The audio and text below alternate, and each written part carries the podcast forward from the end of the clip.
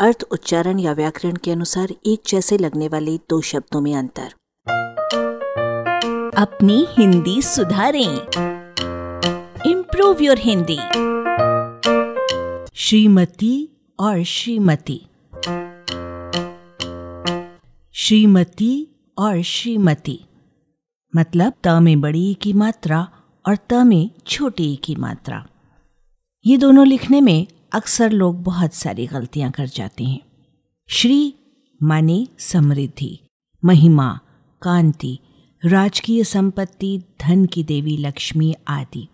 मज़े की बात यह है कि ये शब्द इन अर्थों में स्त्रीलिंग होते हुए भी सम्मान सूचक शब्द के रूप में केवल पुरुषों के नाम के पहले लगाया जाता है। यद्यपि श्रीयुक्त, श्रीयुत, श्रीमंत, श्रीमतु, श्रीमान सबका अर्थ लक्ष्मीवान है। पर जिन पुरुषों के नाम के पूर्व इन शब्दों को औपचारिकतावश आदरार्थ लगाया जाता है, उन सबका लक्ष्मीवान होना आवश्यक नहीं है, बल्कि कुछ तो श्रीहीन भी हो सकते हैं।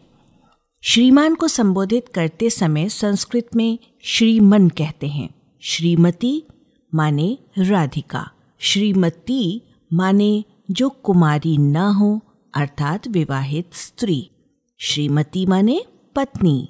श्रीमती माने श्रीमान का स्त्रीलिंग और स्त्रियों के लिए आदर सूचक शब्द। आपकी श्रीमती जी को श्रीमती अमुक कहा जाएगा, लेकिन वे श्रीमती तभी होंगी जब आप उन्हें संस्कृत में पुकारेंगे। अंतिम बड़ी ई का संबोधन में छोटी ई हो जाने का ये चक्कर देवी से देवी हो जाने में भी है। संस्कृत के संगिन और संगी का विशेषणात्मक अर्थ है साथ लगने वाला, आसक्त तथा संज्ञात्मक अर्थ है साथी, जिससे बने संगिनी को भी संस्कृत के पंडित जी संगिनी कहकर आवाज़ देंगे। बड़ी से छोटी हो जाने की एक बिल्कुल भिन्न धारा के शब्दों के उदाहरण लक्ष्मी, गौरी, शताब्दी, मंत्री आदि हैं। जो संस्कृत के आगामी शब्द से चिपक कर छोटी ई वाले हो जाते हैं।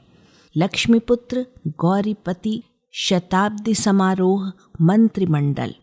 ये विकल्प से हाइफन के साथ लक्ष्मीपुत्र, गौरीपति, शताब्दी समारोह या मंत्रिमंडल भी हैं।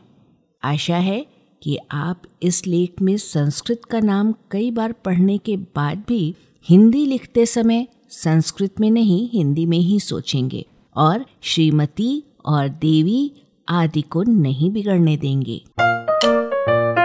आलेख, भाषाविद डॉक्टर रमेश चंद्र मेहरोत्रा, वाचक स्वर संज्ञा टंडन। अरबा की प्रस्तुति।